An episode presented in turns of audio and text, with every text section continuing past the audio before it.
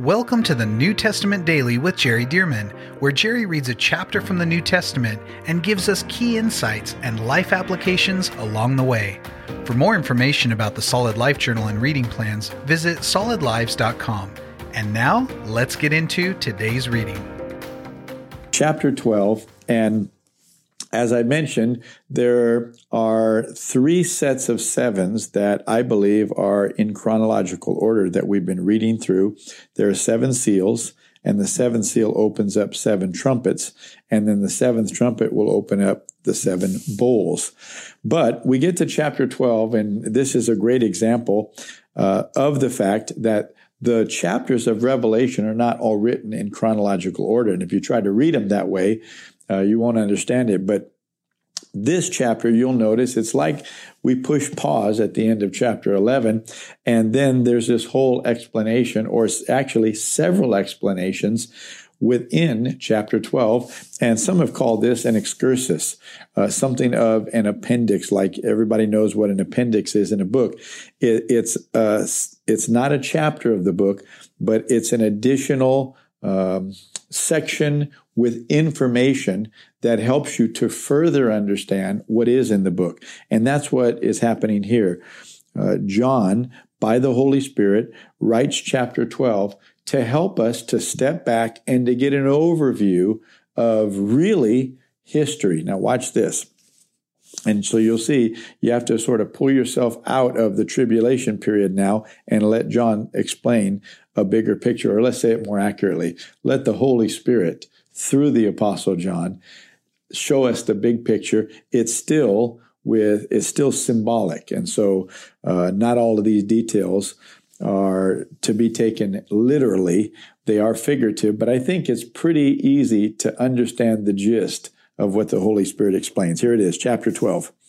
Now a great sign appeared in heaven, a woman clothed with the sun, with the moon under her feet, and on her head a garland of 12 stars.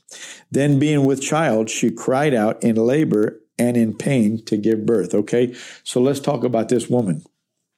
It said there was a great sign. This was a big deal. Okay, a great sign appeared in heaven. A woman clothed with the sun. Well, this woman clothed with the sun, this is talking about the fact that this woman has been given the light of the glory of God. Okay, so this woman clothed with the sun, with the moon, notice, under her feet. So there's a level of dominion that's given to this woman. And on her head, a garland of 12 stars. So this, this woman has been crowned with something. There's something special about this woman. And it goes on to say, uh, then the woman being with child cried out in labor uh, to give birth. Well, guess who this woman is? This woman is Israel, the nation of Israel. The nation of Israel was raised up uh, uh, out of every nation of the world. In fact, it started with one man, Abraham. And God made this covenant with Abraham. Through that covenant, Abraham and his descendants had a level of spiritual dominion in the earth. This is the only man, Abraham, and this was the only nation in the earth that was in covenant with the creator of heaven and earth. And God's plan was through Israel to bring salvation to the world and the gospel of salvation through the nation of Israel. Jesus was of the nation of Israel. He was Jewish. All 12 apostles were Jewish. The authors of the Bible were Jewish. This book is a Jewish book.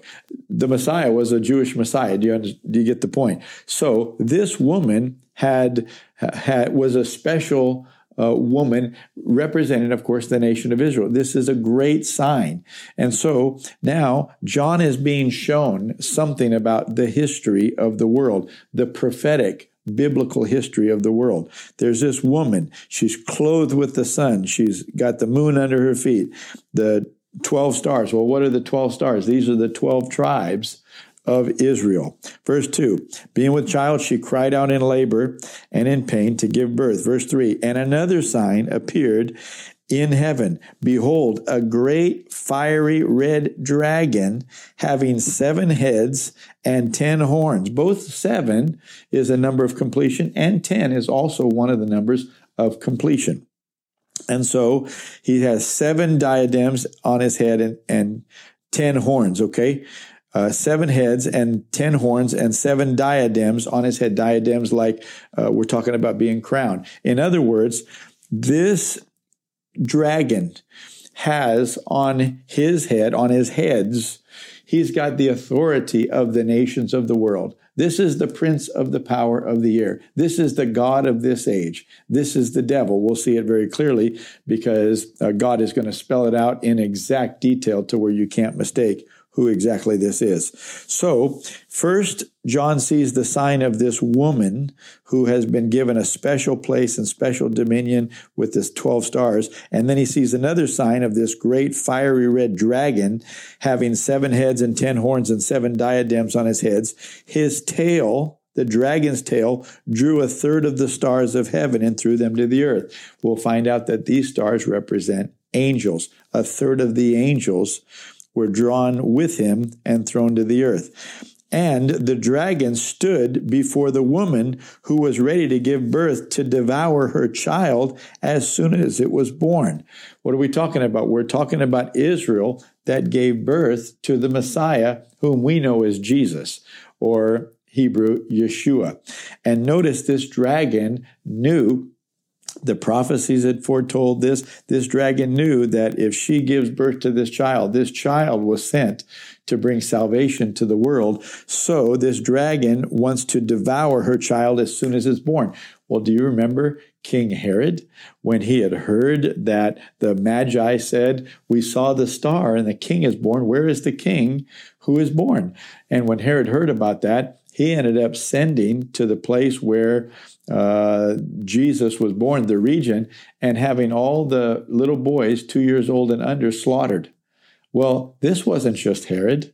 Here, the Bible's telling us, oh no, that was the dragon using Herod to try to destroy the Messiah, to try to destroy Jesus, even at his birth. But do you remember Joseph was warned in a dream to flee to Egypt because this was going to happen? God was protecting the child, he was protecting Jesus, the Savior.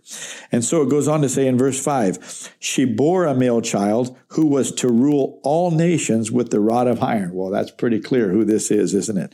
And her child was caught up to God and his throne. Well, what does that mean? That's talking about his ascension. Notice, though, this is a huge overview because it talks about how he was born, and then it says, and he was caught up. So it completely it completely skips over his whole life.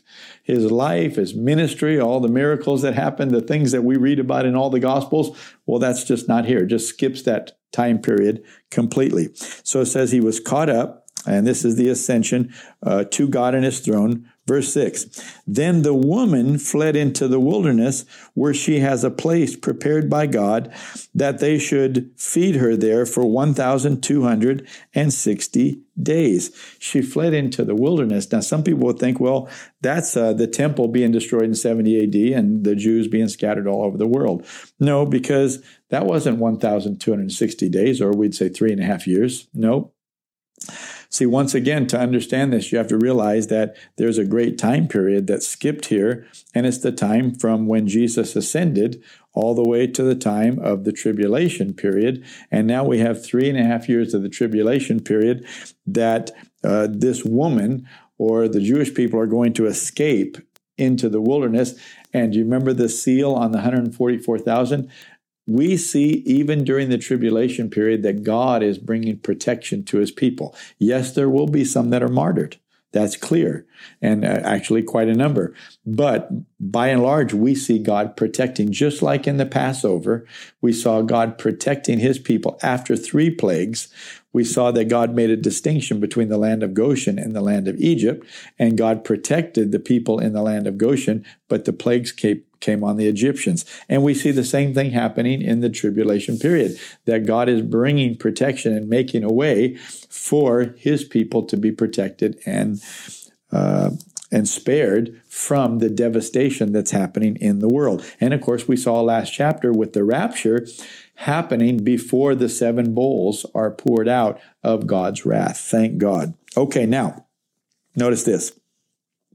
It says, uh, that for 1,260 days, the woman, uh, she she fled into the wilderness where there was a place prepared by God. Notice that they should feed her, feed her there for the 1,260 days. Verse 7 And war broke out in heaven. Michael and his angels fought with the dragon and his angels. So you can see where Michael ranks. I mean, this is the top general in the armies of God, the angelic armies of God. Michael and his angels fought with the dragon, and the dragon and his angels fought, but they did not prevail, nor was a place found for them in heaven any longer. So the great dragon was cast out. Cast out of what? Cast out of heaven. What, Now watch this. So the great dragon was cast out, that serpent of old called the devil and Satan who deceives the whole world. Well, when it says, well, obviously the devil and Satan, well, we can see exactly who it is. It's the devil. It's Satan, right? Same person. But notice this, it also says that serpent of old. See, I've heard some people say that in the garden, when that serpent came and deceived Eve, I've heard some people say, well, that doesn't say it's the devil. It just says it was a serpent. So you can't say that was the devil. well, when you get to chapter 12, and I think also in the 19th chapter, it says the same thing. Uh, boy, just the word of God just in, interprets itself. And it says, that the great dragon, here's the dragon, that serpent of old, that's another title for him, that serpent of old, called the devil and Satan, who deceives the whole world. That's exactly what he did to Eve, right? He was cast to the earth. Sometimes I wanted to ask God, why did you cast him here? Why didn't you cast him to Mars or something, some other place? But it says he was cast to the earth and his angels were cast out with him. Then I heard, verse Notice this, verse 10 I heard a loud voice saying in heaven, Now salvation and strength and the kingdom of our God and the power of his Christ have come, for the accuser of our brethren who accused them before our God day and night has been cast down. So, uh, what's interesting is, first of all, this whole chapter you can see there's a this chapter is depicting the overall war between God and this this rebellious angel who used to be the anointed angel cherub who covers, you remember. Uh, but this rebellious angel whose tail drew a third of the angels to follow him. But there's war between them. But you can see the devil can never overcome God. No way. And he's cast to the earth. And then this says, notice that, uh, come down here to uh, the end of verse uh, 10, and it says, The accuser of our brethren who, who accused them before our God day and night has been cast down. What Satan was doing in heaven is he was accusing us before God. Look at what he did. Look at what she did. Look at that. Look at that. Look at that. They don't deserve your promises. They don't deserve salvation. Look, look, look. Constantly accusing until he was cast out. You remember at the beginning of the book of Job. The Bible says, when the sons of God came and presented themselves before God, Satan also came and presented himself. And God says, What are you doing? Walking around to and fro on the earth? In other words, the earth that you created. I'm just going anywhere I want to. Why? I've been given that privilege by the flesh, by the sinfulness of the sons of men. They do what I influence them to do. And therefore, they give me the dominion and the authority to do whatever I want to do. I walk wherever I want to walk to and fro, he said. And so uh, he was able to do this. But notice here, he was cast out. Cast out, but he was accusing them, the brethren, day and night before God. Look at verse 11. And he was cast down to the earth. He's been cast down, verse 11. And they, who's they? The brethren.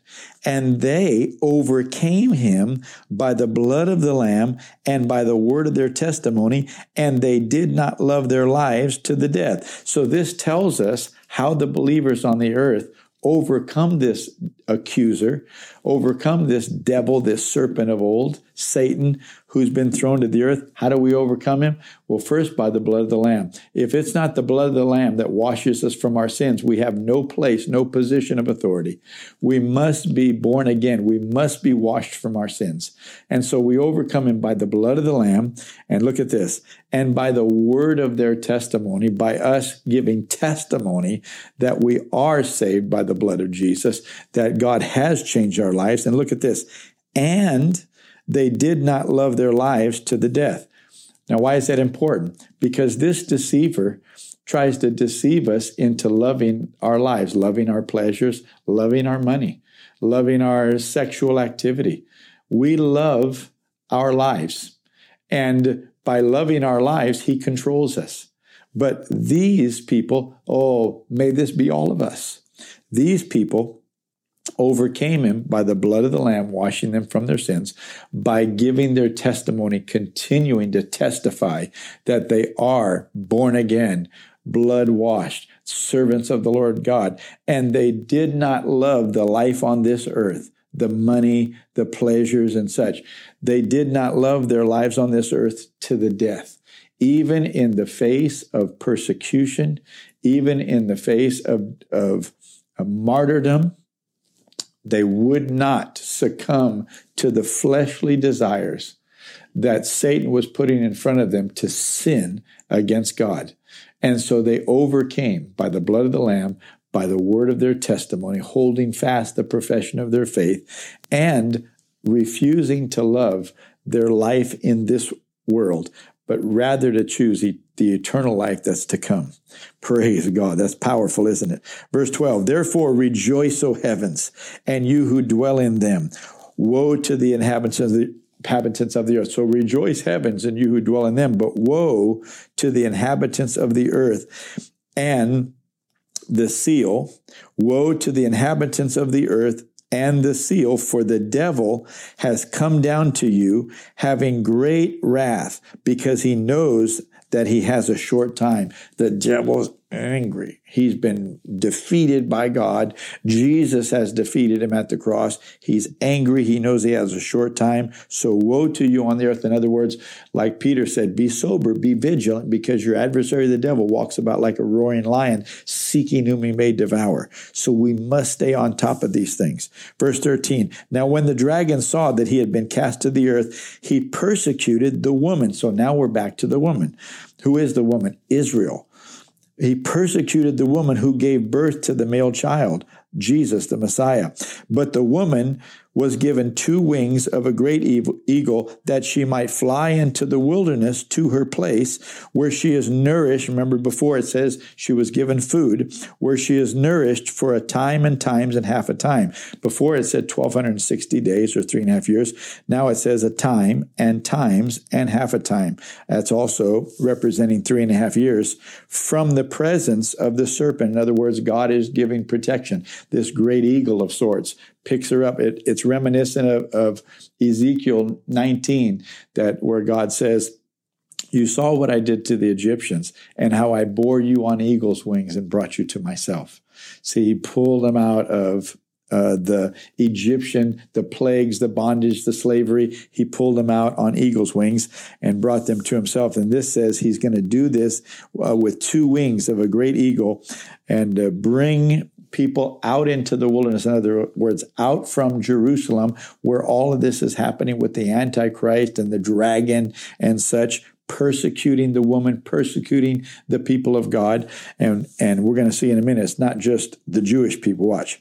It says, she's brought out and she's nourished here for a time and times and half a time. Verse 15. So the serpent spewed water. Now it calls this dragon the serpent. So that serpent of old, right? Spewed water out of his mouth like a flood after the woman, that he might cause her to be carried away by the flood. But the earth helped the woman, and the earth opened up its mouth and swallowed up the flood which the dragon has had spewed out of his mouth. So here's here's the enemy trying to, if he can't dominate her here, and God's protecting her. Well, he's trying to still chase her down. Well, this is uh, a flashback to Pharaoh.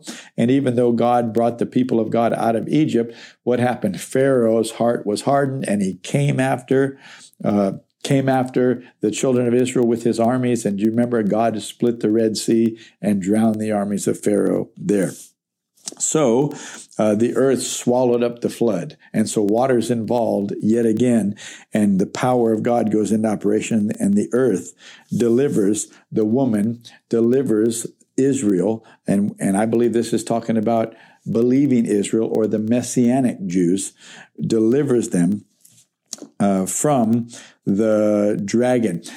Uh, of course, the woman in general is not just talking about Messianic Jews because Jesus was not born of Messianic Jews because nobody was Messianic yet, because the child had to be uh, it had to be born for anybody to believe in him once he died on the cross.